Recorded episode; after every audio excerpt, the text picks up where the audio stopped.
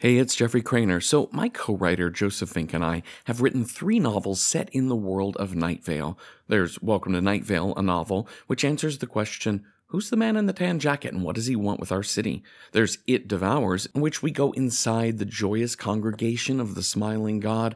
And the most recent novel is called The Faceless Old Woman Who Secretly Lives in Your Home, and it is about well, a faceless old woman who secretly lives in your home. This last one is our favorite book that we've written together. The ending is shocking, and the journey getting there is full of adventures, laughs, and horror.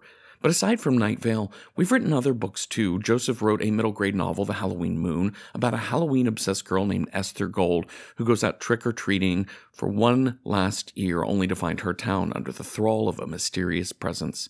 Plus, Joseph and Meg Bashwiner, co host of Good Morning Night Vale, published The First 10 Years, a hilarious and sweet he said, she said memoir about the first 10 years of a relationship.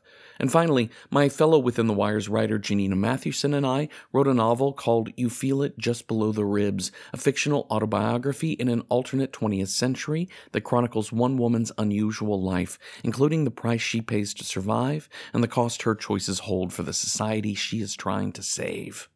So, yeah, check out the books we've written. Just go to welcometonightvale.com, click on books for a complete list of everything we've been writing. That's welcometonightvale.com, click on books. Or just wherever you get your books, just search our names.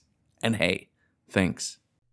This episode is brought to you by Progressive Insurance. What if comparing car insurance rates was as easy as putting on your favorite podcast? With Progressive, it is. Just visit the Progressive website to quote with all the coverages you want. You'll see Progressive's direct rate, then their tool will provide options from other companies so you can compare. All you need to do is choose the rate and coverage you like. Quote today at progressive.com to join the over 28 million drivers who trust Progressive. Progressive Casualty Insurance Company and affiliates. Comparison rates not available in all states or situations. Prices vary based on how you buy. This is a no excuses zone.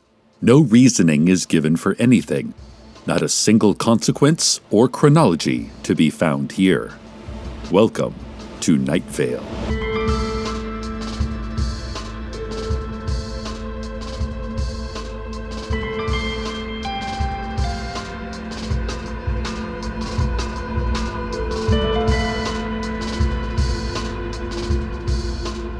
Along the vertical rise of the brownstone spire, between meter 183 and meter 207, sits an artist, Saad Ibrahim.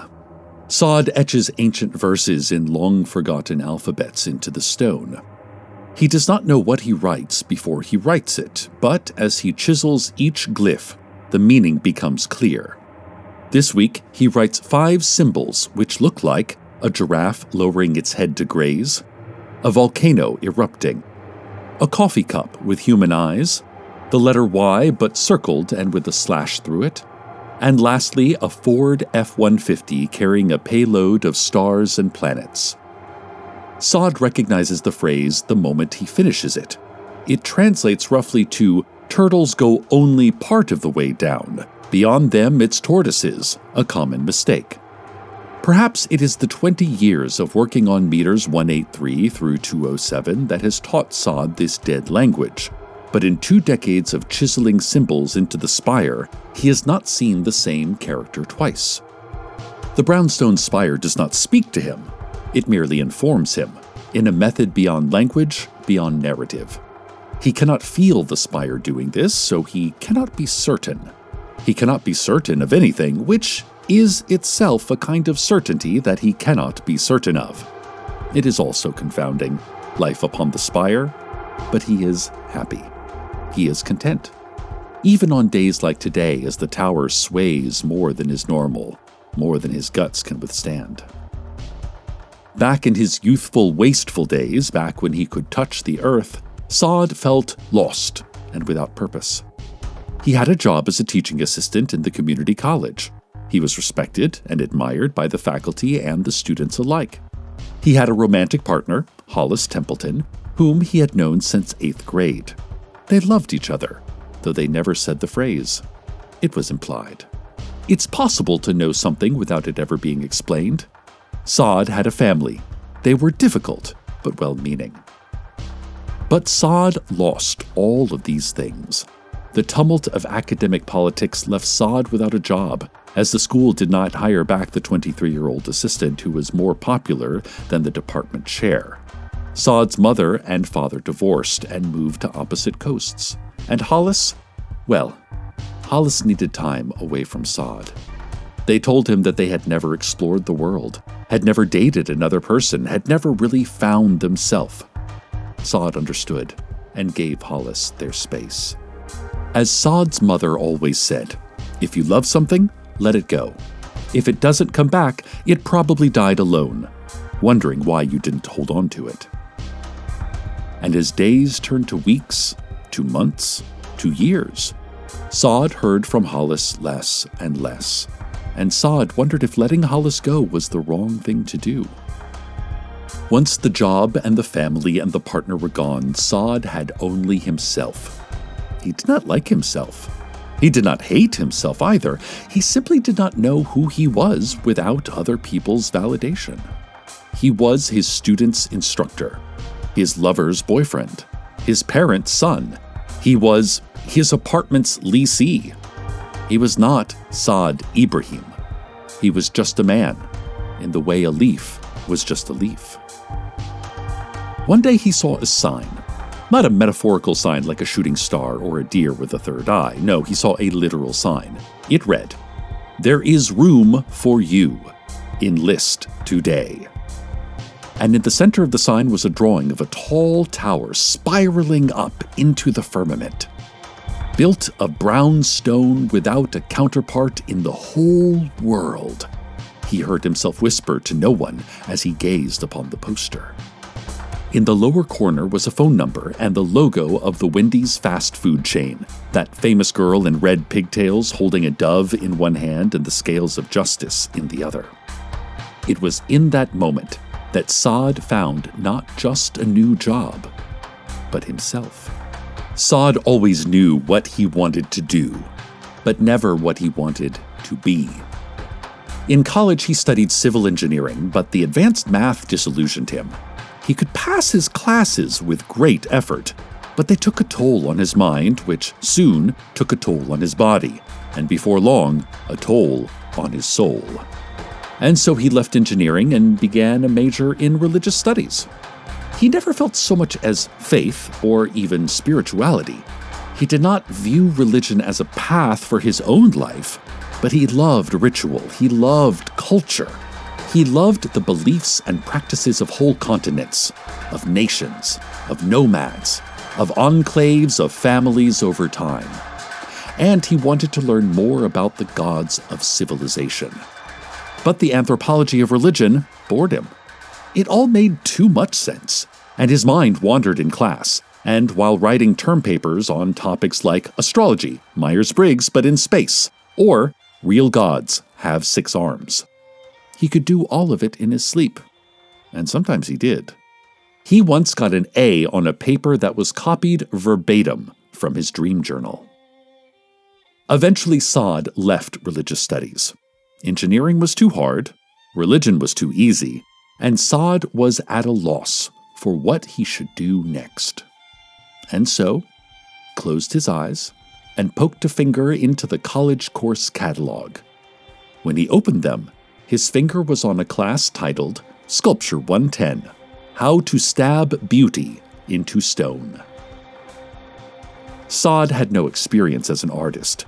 He had drawn pictures of boxy houses in elementary school. He had made clay ashtrays for his parents, who did not smoke. He had once spray painted a heart on a brick wall in an alley with S plus H in through the middle of it to impress Hollis, and because they were both 16 at the time, it seemed a grand romantic gesture, equivalent to a honeymoon on a mountain resort in Svitz. Sculpture, though, seemed as likely a place as any to begin anew, and Saad enrolled. He struggled with visualizing three dimensional shapes at first, but after a couple of months, he began to know how to look at a block of nearly any substance and see a bust, or a tree, or a truck, or a chair. And his hands willed that image into existence.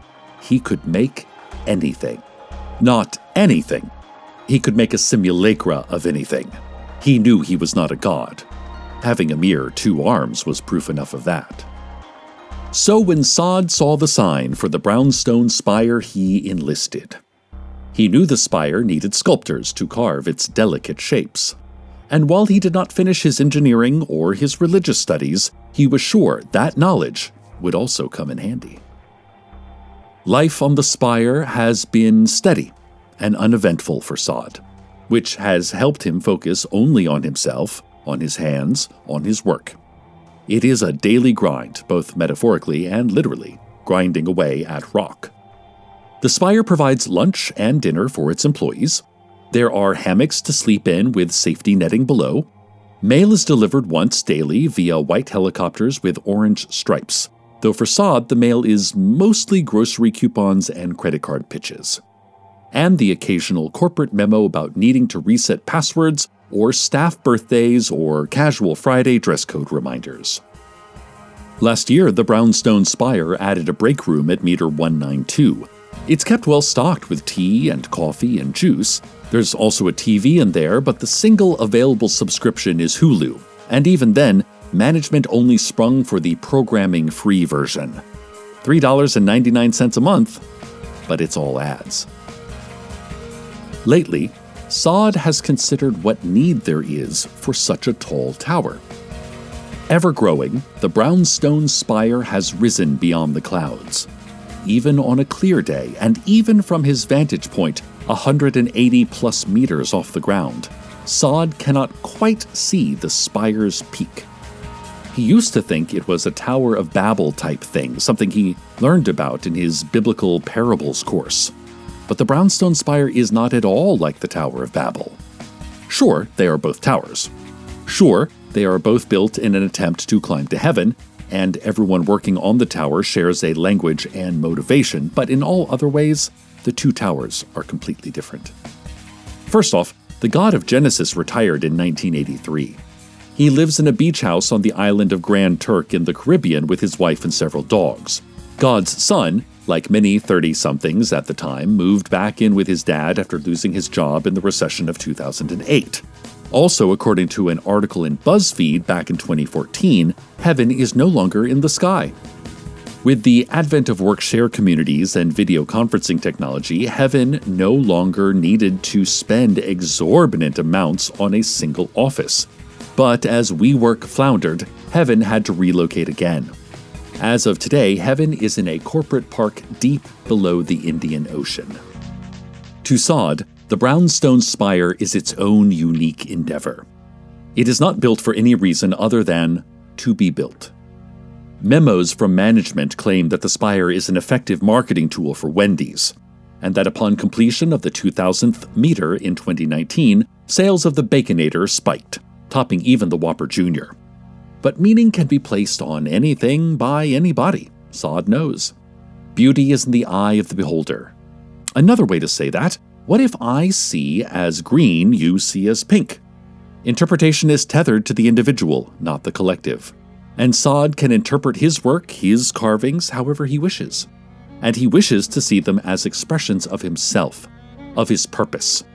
Because he wishes them to be, they are. Still, Saad cannot help but wonder what if? What if he had followed his family? What if he had fought for his job? What if he had asked Hollis to stay by his side? Saad is so much older than he was the day Hollis left. Saad is more mature. If he knew then what he knew now, he would have been more assertive, more loving, more understanding. He would have been a better partner, a better lover, a better friend. And would Hollis have stayed?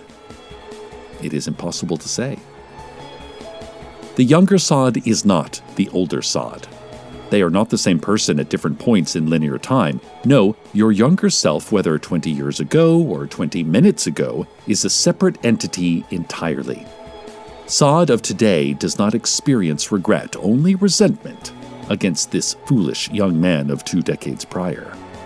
The Saad of the present does not make mistakes. He corrects the mistakes of those Saads who came before him, all less wise than he. Today's mail drop arrives, and Saad tosses the postcards for discount lumber into the recycling bin. He reads a memo from HR about drug testing going into effect for all employees on June 1st. The memo clearly states that there is no penalty for doing drugs, and that HR does not wish to judge anyone. It's just that they got this new drug testing machine, and it's pretty cool, and they want to play around with it. So if you're not currently taking any drugs, the memo states, HR would be happy to provide you with some. The only catch is that you don't tell HR which drugs you picked.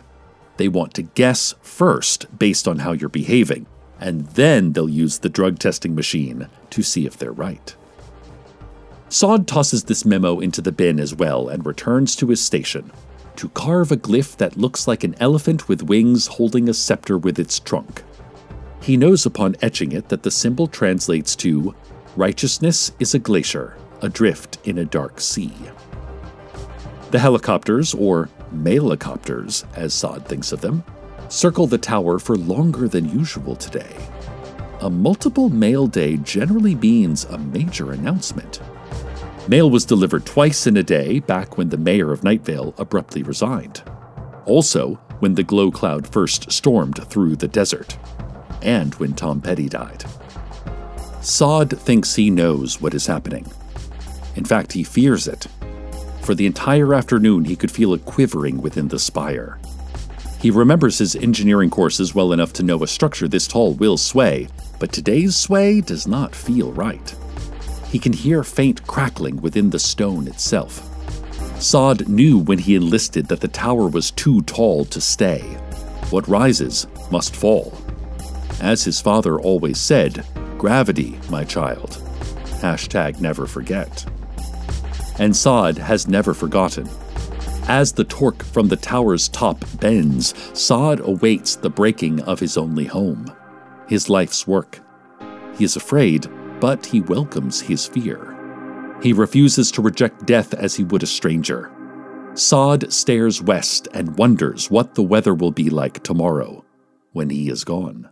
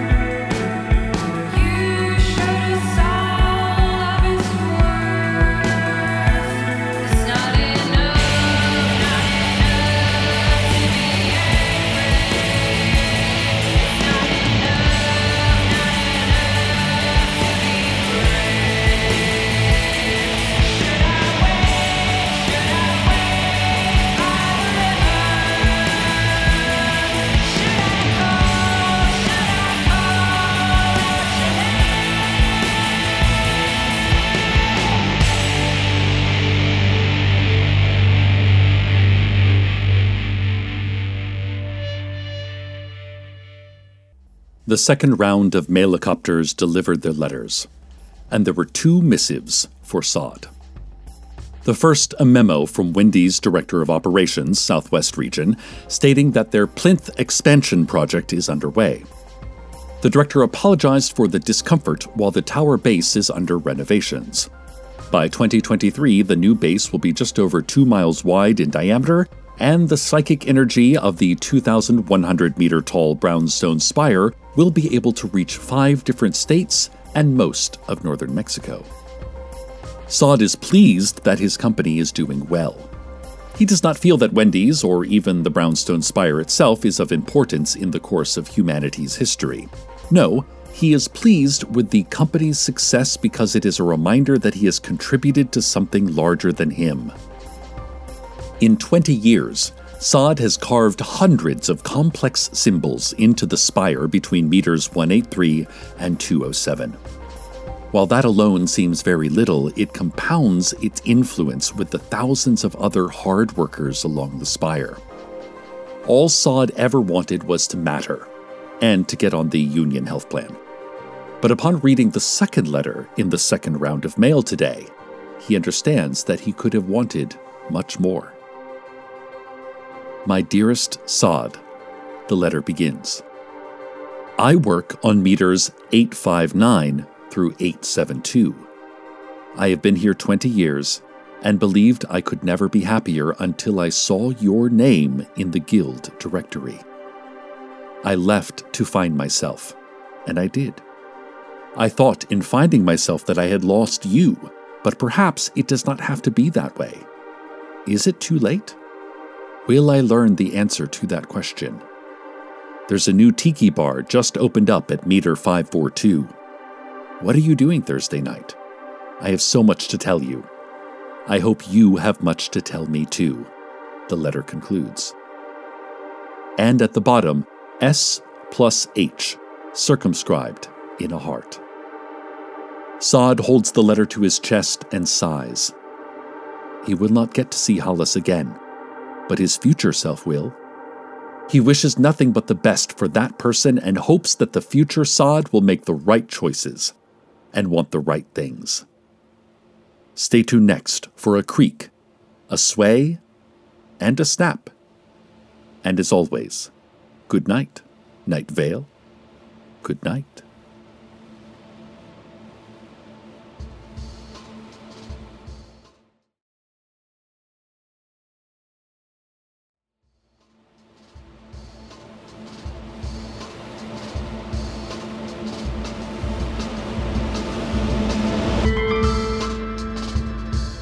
Welcome to Night Vale is a production of Night Vale Presents. It is written by Joseph Fink and Jeffrey Cranor and produced by Disparition. The voice of Night Vale is Cecil Baldwin. Original music by Disparition. All of it can be found at disparition.bandcamp.com. This episode's weather was Eurydice by Heathers. Find out more at heathers-mtl.bandcamp.com. Comments, questions, email us at info at welcometonightVale.com or follow us on Twitter at Nightvale Radio. Or tap out Morse code with your foot expressing your deepest secret. Check out welcometonightVale.com for info about our upcoming live streamed performance of All Hail. All Hail. All Hail! Today's proverb Fool me once, shame on you. Fool me twice, shame on you again. What's wrong with you? Why are you like this?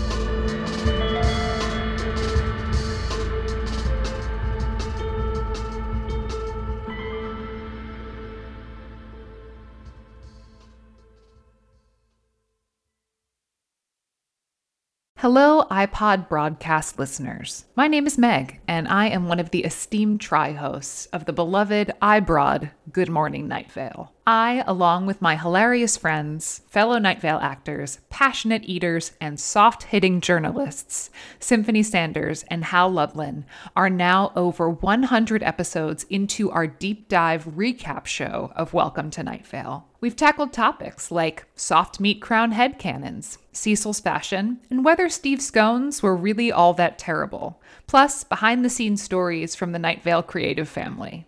And we've heard from listeners like you about queer representation, Night Vale named pets, major theories, minor questions, and of course, best and worst practices for um, alternative spa therapy services. If you know, you know. Check out Good Morning Night Vale every other Thursday, wherever you get your eyebroads, iCasts, podbroads, and podcasts. I think I like podbroads the best. I'm a real podbroad myself.